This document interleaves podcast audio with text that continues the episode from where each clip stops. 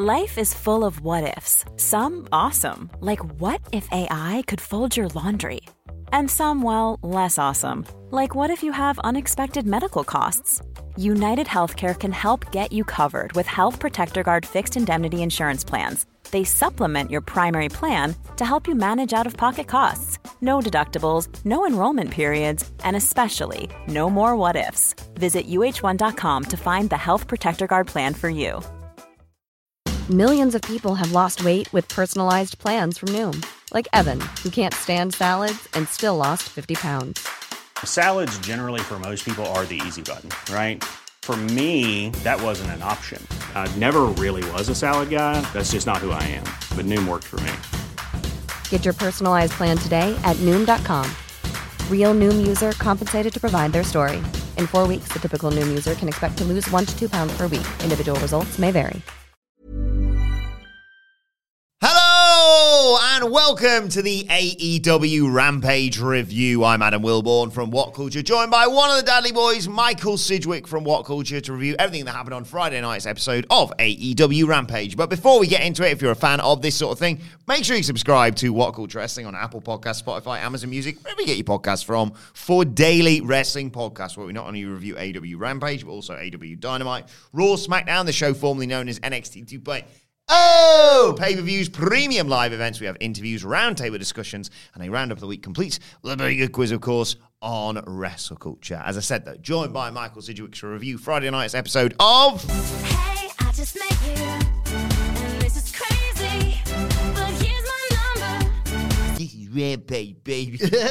and what did you make of this week's show, Uh, Sidge? well, put it this way, Wilborn. I kind of desperately need a piss, but I elected not to go before I walked into the studio because I'm hoping like it gives me a sense of physical urgency to talk about the show.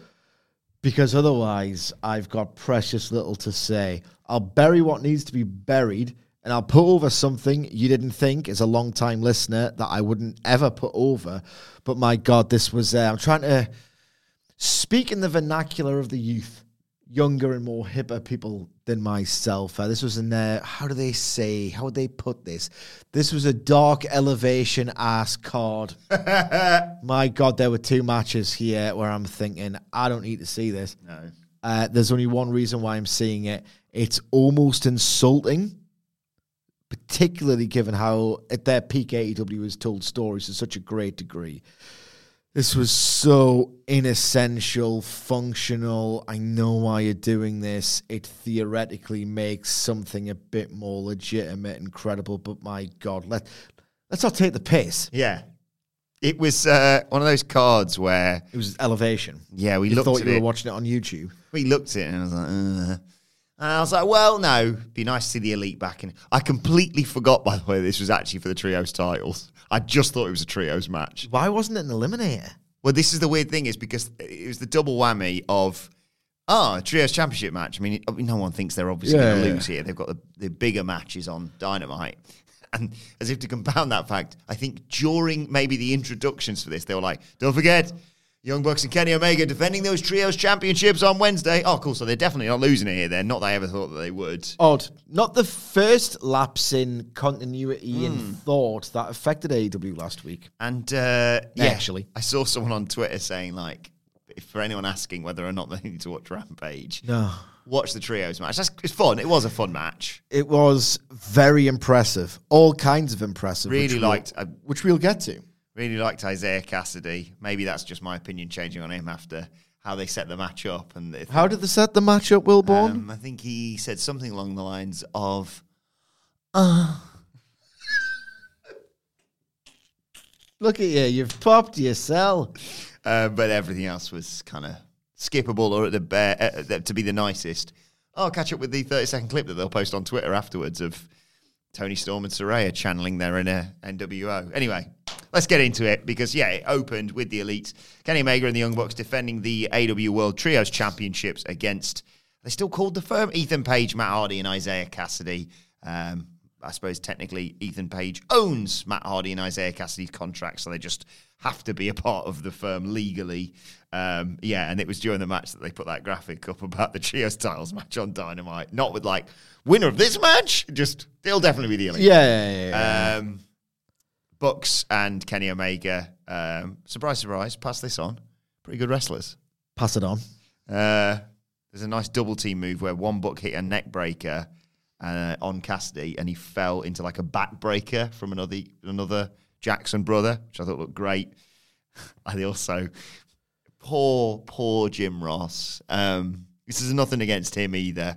He was just given the toughest sell job of all time because in comes Kenny Omega and Matt Hardy, and Jim has to try and make this feel like this is, you know, Hogan and Andre, where it's just like, eh, eh, one's in his prime and one's, to be nice, not. Yes. So um, it didn't really, really work that that setup. But still, uh, Hardy sends Omega out to the floor. Think looks like he's going to moonsault to the floor, and I thought, Matt, you're going to die if you do that. Um, but in amongst all this, it's Ethan Page. Who the story of this match is him going out the way, Matt. I'll take the glory here. So he made a blind tag and hit Omega with a forearm off the apron. Uh, he tries to do a sort of triple team thing on Omega, um, but it backfires and uh, it allows Omega to hit Page with a Hurricanrana. Um, there's a double drop kick from the Bucks onto Hardy, and um, Kassidy gets caught in a wheelbarrow position uh, for Omega to hit that great bulldog of his. I think it was Nick takes out both Page and Kassidy on the outside with a dive, but uh, Matt Jackson hits a Northern Lights suplex on Hardy and then on Page. Page distracts Matt Jackson, though. That allows Hardy to hit the side effect for a two count. Um, they go to break when we come back. Page uh, catches Matt Jackson with a super kick and brings in Hardy, who does the delete thing eh, on the turnbuckles. Um, it's a sit down power bomb for a near fall. Page, though he's like, I'm coming in again. He comes off the middle ropes right into a huge super kick from Matt Jackson that looked great. Uh, Omega comes in. He dominates, takes out Page and Kassidy with Polish hammers, hits the You Can't Escape on Ethan Page, um, goes for a dragon suplex, but Page gets him into the corner, and they all triple team Omega. Um, Kassidy tries to spring off Hardy's back, back to splash Omega, but the Jacksons hit him with a great super kick here. Um, Hardy and Omega knock each other out with a double clothesline, and Nick and uh, Isiah Kassidy come off opposite corners with sentons on their opponent that's looked great. Um, Kassidy hits Nick with a flatliner off the middle rope. Matt hits Kassidy with a super kick. Page yanks Matt Jackson into a vertical power slam. Always think that looks amazing. Yeah. Uh, and Omega hits Page with a V trigger. Everyone gets up. Nick and Kassidy are in there exchanging forearms. Kassidy hits an Enzuigiri. Um, they avoid the charge in the corner. Um, hits Kassidy with a bulldog. They go for this triple super kick, but uh, Hardy and Page pull out Omega, and I think it was Matt Jackson out of the ring. And Kassidy hits this great Canadian res- destroyer. Um, Page and Kassidy pull Matt off the ropes with an iconoclasm, and then whipped Matt into a Hardy twist of fate for a uh, near fall. Page goes for the ego's edge on Matt Jackson, but Omega, Omega hits him with a V trigger. Hardy sends Omega out. Hardy catches uh, Ethan Page accidentally with a right hand. Um, whilst all this is going on, Kassidy hits a great springboard cutter on Nick Jackson for a near fall. He's looking to try and tag in Hardy and Page, but they're not there because of what's just happened. Uh, so Omega hits a knee in the corner, the one wing angel, and the uh, triple BTE trigger to finish him off. I love this opener. This was all kinds of impressive. I was watching Matt Hardy closely here, right? And I tweeted this, the mega fans will forgive me. Find you someone who looks at you Yes. the way the elite look at Matt Hardy's bump card. They could not have structured a match around someone not taking bumps like Matt Hardy in this match. And again, at this stage in his career, he doesn't need to be taking ridiculous punishment. He is unable to take ridiculous punishment. He's not particularly fast, but he knows where he needs to be at all times. And there was just so many moments where it was all about what Matt Hardy wanted to do. If only Ethan Page, his bump card, wasn't there to stop him from doing it. like the moonsault bit was inspired. Like the idea that he's actually going to do one but obviously couldn't because Ethan Page was like, no, that's too much of a grandstanding showboat moment. You can't do that. It's all about my glory. So they weaved this dark arts magic around the idea that Matt Hardy can't do anything. He's bloody going to as well. He's going to show out if it wasn't for bloody Ethan Page. So that was quite entertaining. If you're a fan of that story, I'm not. But if you're a fan of that story, it was advanced in a particularly amusing way. And even though he didn't do anything, there was a bit where Omega was about to do his sort of Snapdragon spree, but he got to Hardy last. And unfortunately, by that point, Matt Hardy had recovered from taking no bumps and managed to fight his way out of it. It was just, if they, like Matt Hardy needed to buy them dinner Yeah. after this match, to be perfectly honest. I'm not saying he did nothing, but he didn't do anywhere near the same stuff as his younger opponent, which he shouldn't have No. but he should buy the elite dinner because they managed to not only work around Matt Hardy's limitations, build a story around his limitations, but around the story around Hardy's limitations. This, particularly in the last three to four minutes, was a really kinetic, lively, improbably dramatic trios match. Yeah. I don't understand how, given the players involved, given the fact that Matt Hardy, through the story and reality, couldn't do much, they still had Isiah Kassidy and elevated him in the match layout to appear like such a threat that A, he was going to get that near, he was going to get that pinfall on Nick Jackson in my head if the pin wasn't broken up. And with a V trigger to the back of the head in the corner, which always looks just delightfully gruesome. The one winged angel, I love it in the context of the trios match where Kenny says to himself, seemingly, just in case that didn't work, because this guy's giving us, he's bringing the fight to us, just in case the 99.9999% effectiveness rate of the one winged angel fails me, we'll just hit him with the um, BTE trigger, just in case. I love the implication of he's never going to give away a near fall for that. Why would he against Isiah Kassidy on Rampage? All due respect. I love the implication of there's always a chance he Yeah. could kick out on this form. So I think that put over Isiah Kassidy particularly well. This was a three and a half star match, which was nonetheless the very best possible version you'll ever see of a trios match involving Yeah. Matt Hardy. And it just speaks to how incredibly thoughtful and clever and selfless uh, the elite are at structuring these things. This was the obvious highlight of a show that after this was pretty rough. Yeah. I just love Oh, it. not rough, boring. Yeah. I love the Ethan Page bit of just like, no, I'll hit the twist of fate, actually. Yeah. Some Such good housery Yeah. throughout here. It was just genuinely the best possible version on several different levels that this match could possibly have been. Uh, Ricky Starks is backstage with Lexy Nair.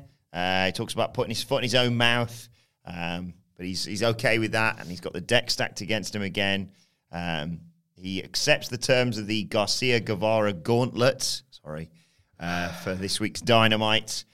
He'll do whatever it takes to beat Jericho and get out of the web of Jericho.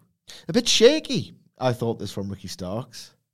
I'm, I'm not surprised he's feeling a bit feeling a bit undermined because it was just we've said this a million times. This feud didn't need to go any further past. This feud is not good. This feud is pretty boring, and maybe he's trying to be entertaining with every single quip.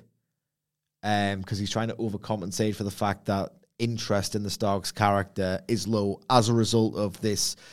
We said it on the Dynamite review. At this point, the dithering, the various permutations of every match, this group of talents and the characters we just see it all of the time. It's a cliche. And I think Starks was a bit shaky in this promo because he's trying to overcorrect, overcompensate, quip, quip, quip, quip, quip, and some of it didn't land. Um, just get this over with. Get this over with. It's also very awkward that they're in the midst of doing a you have to beat all these people to get to me storyline. At the same time, they're doing the you have to beat all these people to get to me storyline with the world title as well. Yeah, and the fact that they've done it. You have to get to me by beating all of these people. Has there ever genuinely in AEW history, take away, right? We'll say dynamite history because it didn't really have the TV time that you need to kind of eat into before TV started, funnily enough. Um, when did this start? Between the Dynamite premiere and Full Gear, obviously, and it was very fresh at the time, they had lots of matches involving members of the Inner Circle and the Elite that preserved the actual pay per view matches, and it was really novel and it was really cool. When was the first you have to beat everyone in my stable to get to me? Was it Chris Jericho and Jon Moxley? Yeah, it feels like that. That was early 2020. I like to consider myself an AEW historian of sorts. I can't, off the top of my head, confirm this. But even if there hasn't always been a storyline like this going on, it's n- it's never been too far away No. ever. Like Danielson, Dark Order, uh, MJF has done it quite a lot, but it's it's his gimmick. It should be reserved Yeah. exclusively for him. Um, seen it one million times. It's really becoming worn, and if they have to do it at this point, they should keep it exclusive to MJF because that way, one, you get these awesome Danielson matches, and if you was to have a feud with Adam Cole, you could do someone who's you could do a series of people who have inflicted head injuries Yeah. in AEW. And that could be like you know, there's different ways of doing it, but it should be kept exclusive to MJF because if people are getting tired of it, he can lean into that in a sort of a meta way as this heel mm-hmm. to get one, the good TV, and two, that kind of grating meta heat. It should be MJF's domain, this, because I'm uh, Ricky Starks, can he be cool hand Ange? well, we'll preview that. Yeah, yeah, yeah. Will we? Can we just skip? Imagine skipping on a preview. Might have to. Might bloody have to now. Um, there's uh, dueling promos next from uh, Jeff Jarrett's gang, gaggle of bastards, with the Golden Globe that you can't see anymore. They'll show you the box, but they won't show you what's inside it. Very nice touch that. Um, they talk about how happy they are about nicking this and ruining what's his name, Paul Walterhausen. He's got Hauser. Hausen. He's got. How's that? Housing and Hausen, and, and I'm, I'm It's Hauser. I know I'm merging them in my head. Uh, his uh, his what they did to him basically, his guitar shot. It's awesome. We'd love to do that if you were a a wrestling aye, fan. aye. So cool. Oh, We've already said, and if any wrestlers listen to this, they're probably just thinking of the worst kind of marks. I want to take a table bump. Okay? Right. Please arrange that for me. I know how it's done. and I want it to happen to me. What's that? Uh, Jesus, I've seen what you've done for other people, and now I wanted to, you to do it for me. I wanted to go through a table, goddammit. um, but Danhausen's furious at, the fact that he had Satnam Singh beat in his own words um, until he got attacked by a Grammy. He's not a Grammy. He's a Golden Globe, silly. Run it back. I don't mind. It's, fu- it was fun do the last time. singles match. Do Danhausen versus Satnam. Satnam goes over. They remember that they've won a trios match and put Jarrett, Satnam, and Jay against the Elite. Oh my god. Yeah. Oh my god. Oh my god. Three. Rule of three. Do it three times. Yeah. Even when we're on a budget, we still deserve nice things. Quince is a place to scoop up stunning high-end goods for 50 to 80% less than similar brands. They have buttery soft cashmere sweaters starting at $50, luxurious Italian leather bags, and so much more. Plus, Quince only works with factories that use safe, ethical, and responsible manufacturing. Get the high-end goods you'll love without the high price tag with Quince. Go to quince.com slash style for free shipping and 365-day returns. One size fits all seems like a good idea for clothes until you try them on. Same goes for healthcare. That's why United Healthcare offers flexible, budget friendly coverage for medical, vision, dental, and more. Learn more at uh1.com. Before we go any further, though, this show is sponsored by BetterHelp. Now, we all carry around different stresses. They can be big life worries or just, you know, little things like your favorite wrestler not being used properly. The thing is, when we keep them bottled up, it really can start to affect us negatively. Therapy is a safe space to get things off your chest and to figure out how to work through whatever is weighing you down. It is really helpful too for learning positive coping skills and how to set boundary. Therapy basically empowers you to be the best version of yourself. So why not give BetterHelp a try? It's entirely online, designed to be convenient, flexible, and best of all, suited to your schedule. Get it off your chest with BetterHelp. Visit betterhelp.com slash whatculture today to get 10% off your first month. That's betterhelp, H-E-L-P dot com slash whatculture. Then it was time for uh, Isaiah Swerve Strickland versus Brian Pillman Jr. Um, and uh, well, I was surprised by uh, how much offense Pillman got in this match, if I'm perfectly honest, because it's Too bloody much, if anything. it seemed like uh, the story heading into this was, um, yeah, Swerve hates second generation wrestlers, or what are they called? I always forget the Nepo babies. yeah. Um, but uh, yeah, he, Brian Pillman Jr. got a lot of offense here. Um, but the story of it was that uh, as much as he was hitting drop kicks and high flying stuff and what have you, Swerve was just just zeroing in on uh, his knee and he attacks the leg, um, especially during this this the picture in picture. Um, Pillman gets a near fall off a super kick, gets Swerve up for a fireman's carry, but Swerve escapes and again go- goes after the knee. And now Pillman is really struggling to even put any weight on it. He tries to go up top, uh, but then Trench, who um, we're lucky enough to have a word with in a second, actually. Trench distracts the ref. Uh, Parker Boudreaux pulls Pillman off the top, off the top onto the spills onto the apron. Look like that bump sucked. Um, especially after it was followed by the Death Valley driver on the ring apron by Swerve, who comes off the top. Uh, Pillman can see it coming, but can't do anything about it with that double stomp for the one, two, three. Post match, they rough up Pillman even more. Looks like they're going to just destroy him. Who should run out to make the save? But Dustin Rhodes carrying a bit of turnbuckle with him. And what do you make of uh, Swerve and the Mogul affiliates? Uh, not much. It's. I'm glad that Swerve, Swerve, and everything he does individually is interesting.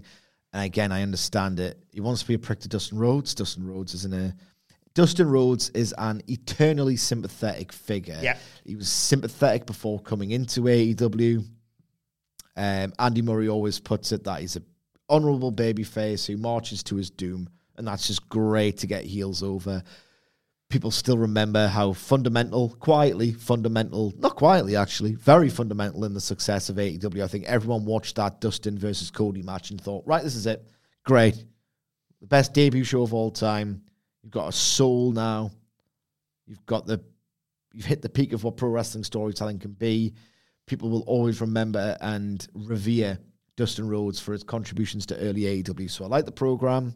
It's good to get Swerve heated up using this program before Keith Lee. It's a very, very like thin connection of the Nepo baby thing to have an opponent for Pillman Jr.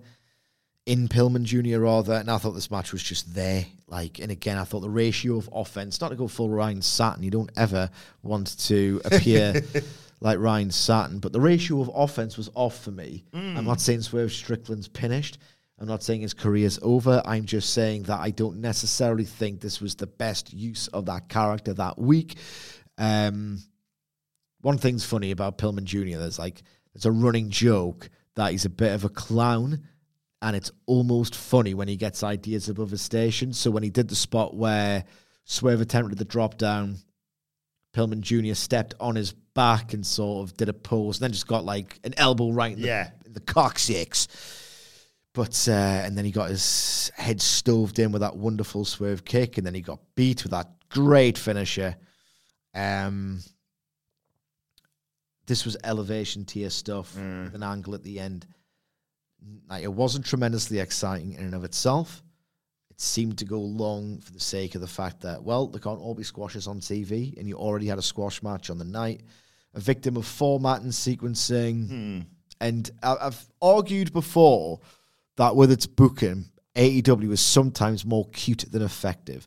They like to do hometown stuff, great, when it services the characters Yeah. and the story.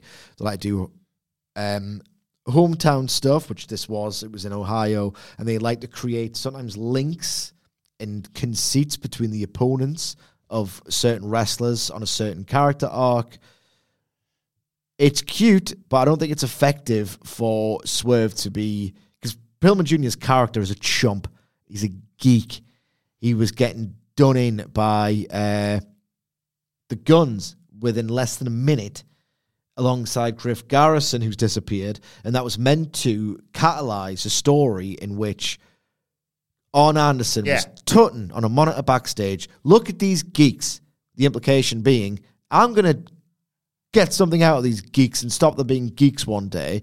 Dropped, abandoned, and now Pillman Jr. is still a geek. And that's fine. I like watching geeks get annihilated. I don't like geeks getting too much offense in. Hmm, I think that's a fair assessment. I'm into Swerve Dustin, though.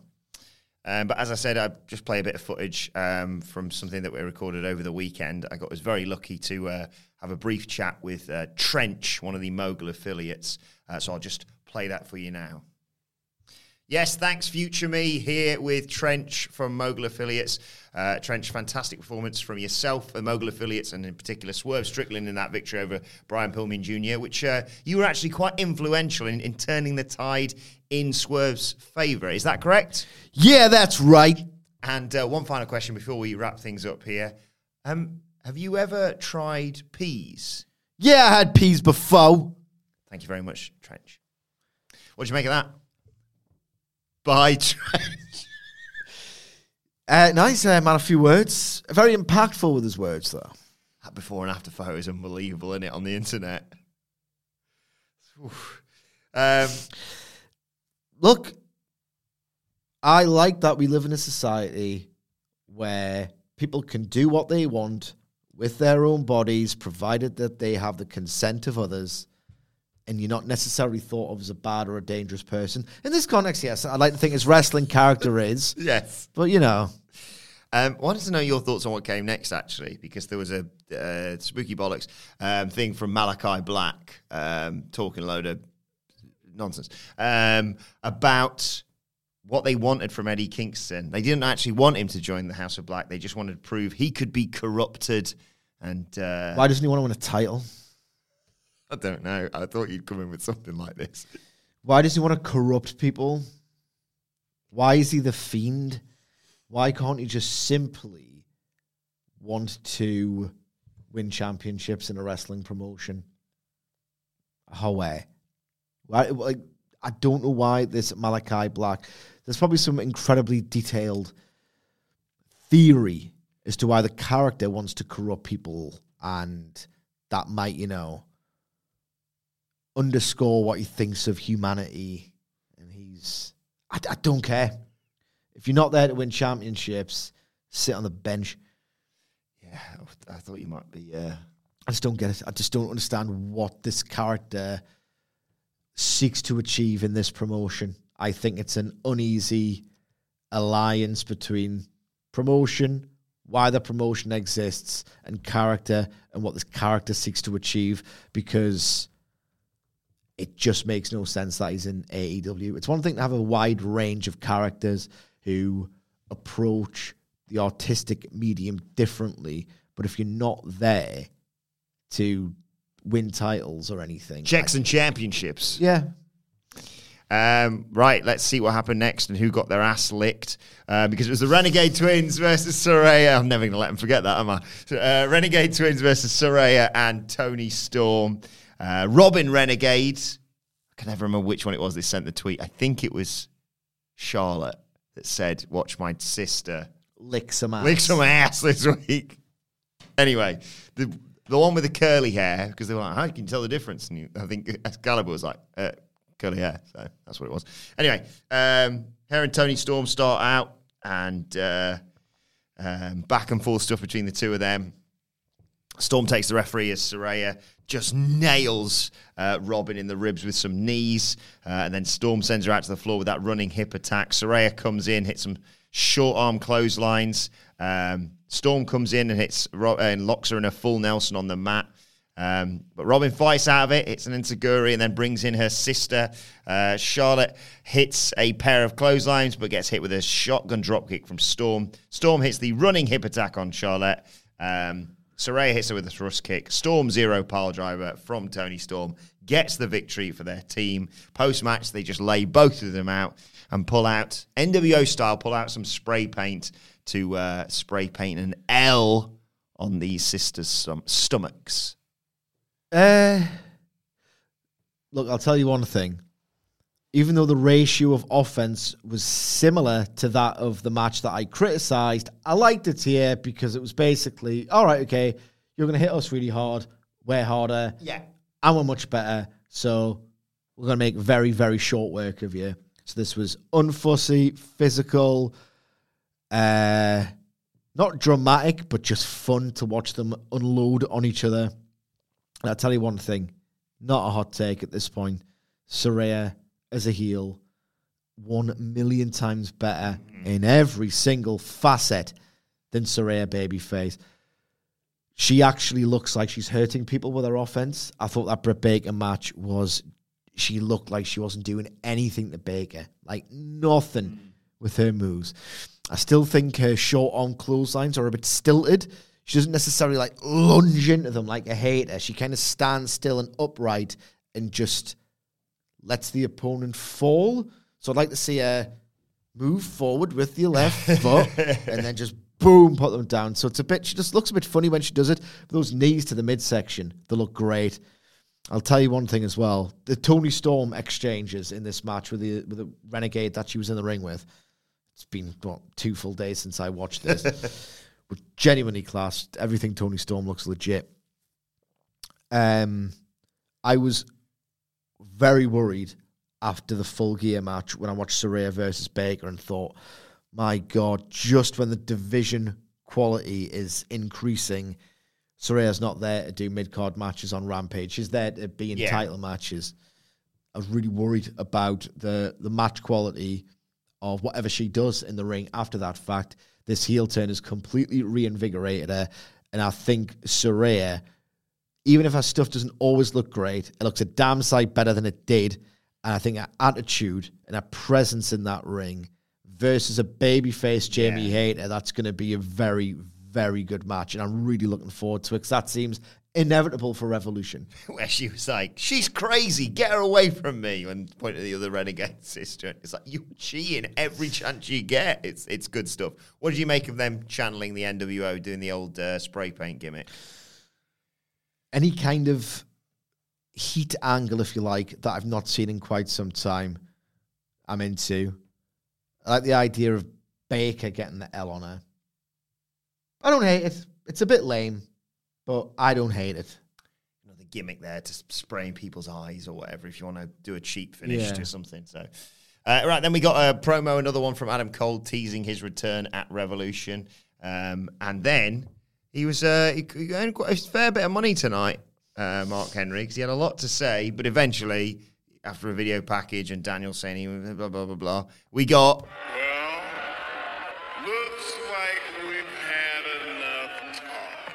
It's time for the main event. Rush versus Christopher Daniels. Um, Who won? It's a Rush victory in this. Uh, Daniels got a bit of offense in early on, uh, hit a tope to take us to our first break. Uh, but you'll never guess what happened during the break, Sige. What, what happened? The ba- the heels uh, used the numbers advantage to take Christopher Daniels down, and then Rush choked him with some cables. In fact, I think they all choked him with some cables at one point. Br- bright green cables, nonetheless. I've seen them before. Uh, right. He dominates him uh, after the break um, with the use of his lackeys as well. Rush kicks into the floor. Uh, Preston Vance slaps him with money from the briefcase that they already got from MJF. I think they said there was five more promised if he could deliver this Wednesday. Um, but as it looks like Jose, the assistant, and Preston were just going to kick Daniel's ass on the outside. He avoids a pump kick from uh, Preston Vance, who kicks uh, Jose, the assistant, Jose, the assistant, uh, and then um, Vance gets sent into the post, I think it was, and uh, Christopher Daniels throws the assistant into the ring to distract Rush to allow him to get a roll up for a near fall. Um, that uh, fires Christopher Daniels back up. He hits a blue thunder bomb for a two count. Roosh comes back with a super kick. Daniels hits a Death Valley driver for a near fall. He also gets Rush in the Koji clutch, but Vance leans in and puts Rush's foot on the That top was rope. so obvious. Daniels hitting a Uranage, went for the uh, BME best moonsault ever, but Rush gets his knees up, super, suplex him into the corner, and then hits, to be fair, a mint bull's horns uh, to get the pinfall victory. But uh, yeah, you weren't a, you weren't doing backflips over this domination of Christopher Daniels by Rush in the main event. Domination? Needed two people on the outside suppose, yeah. to get him back into the match. I tell you what, talk about last minute winners. Talk about last minute bloody winners, right? Because I was watching this match and there's something about the modern hybrid super indie style. Very reductive, but that's what I'm going with when it comes to Daniels. Okay. There's something about watching someone who not only is synonymous with that style, but pretty much popularized slash pioneered it. Like struggling through that kind of match because it makes me feel really old. It doesn't feel like two years ago when I was just buying my ROH DVDs and watching Daniels just be this great, very influential pro wrestler. I don't think that style lends itself to the veteran Yeah. because it's still to me so futuristic. Because it's a high at its best, it's this ridiculously athletic style. Watching someone do super indie ROH work at this speed, I know it feels depressing in a way that I can't really articulate. And that was much of Daniels in this match, unfortunately. He's got that kind of vibe where are you selling? Are you just knackered? There's certain moves that because it's so advanced still, because it takes so much out of the people doing it, that when he kind of like collapses into a cover, it doesn't feel like desperation from a performance point of view, but it feels like he's just genuinely gassed trying to do the style that is a young man's game. Yeah. Like wrestling in itself is a young man's game, but you can't corny this style, and it often just feels lethargic and a, a bit bleak. I'll tell you what, though, the last two minutes of this were really good. Yeah. And when I talk about last minute winners, I'm watching like these that cable on the outside. it might be might as well be color coded. And I'm sorry for the second use of alliteration, but color coded. Green is for gimmicks. Green wire. I've never seen it. Only when Rush does it. These things. It's just so fake. I find it so fake and so like uh, spot show. Yeah. Uh, It's this thing that you has to do every single time. I always wonder where the referees are as well. Every week he does it. the cheating here in terms of me buying the referee being distracted was taking the piss. Not only did that happen so often, there was at least three different times, or four different times between the wire, the money, the two separate Jose and Vance spots where the referee has been distracted, the foot on the rope. One, the referee's an idiot, even by AEW standards. He's an idiot Yeah. For ritually falling for this. But did Daniels need this much protection? I understand that he's beloved within the locker room and he's management. But come on, the idea is I'm meant to think that Rush can take out Danielson next week. And if he's laboring with assistance to put over Daniels, who's pretty finished, it's sad to say, then that is bad storytelling for me. I'm never going to think realistically that Rush is going to beat Daniels, uh, beat Danielson. But come on, make me think it. Yeah. So I think thought- the reason why I, th- I, I was talking about him destroying Christopher Daniels was that bull bull's horns. Yes, but that's the last minute winner because I was thinking, right, okay, maybe they are trying to tell you that if there's an even thicker referee, then he might beat Danielson next week, which is not that ideal a story to be honest. But maybe that's what they were going with here. Um, but yeah, the last minute winner, I'm thinking this is boring. This is lethargic. It's almost a bit bleak. It's also inessential because we know who's winning. We know why he's winning. It's all very, very inessential, functional, boring fare. And then the BME looked great. God bless Daniels. He knows how to do that move still. And, you know, I feel bad about burying him this much, but it just wasn't good and he hasn't been that good for a while now. the whole idea of this match, right? The reason it existed was for you to watch and say, "Oh, Danielson's in trouble because look, Rush beat Christopher Daniels." Okay, let's go with it. It's very obligatory. When he did that Bulls horns, I'm thinking, "All right, okay, that's a concussion." I'm Yes. going to be scared on behalf Yeah. of Danielson when Rush aims that in his face, much less connects. I will get the palpitations there. So yes, 90 plus 7 injury time after a very boring score draw. You get the exhilaration and the quality at the end. Rush grabbed this match by the scruff of the neck. All right, Goofy. and then uh, won. Yeah.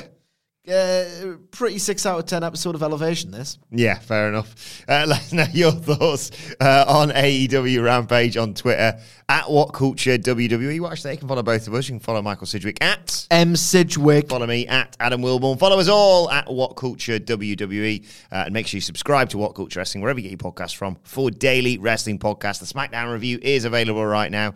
Uh, me and Hamflett are going to be talking NXT Vengeance Day a little bit later on. And then all three of us will be back to look ahead to tonight's episode of Monday Night Raw. But for now, this has been the Rampage review. My thanks to Michael Sidgwick. Thank you for joining us. And we will see you soon.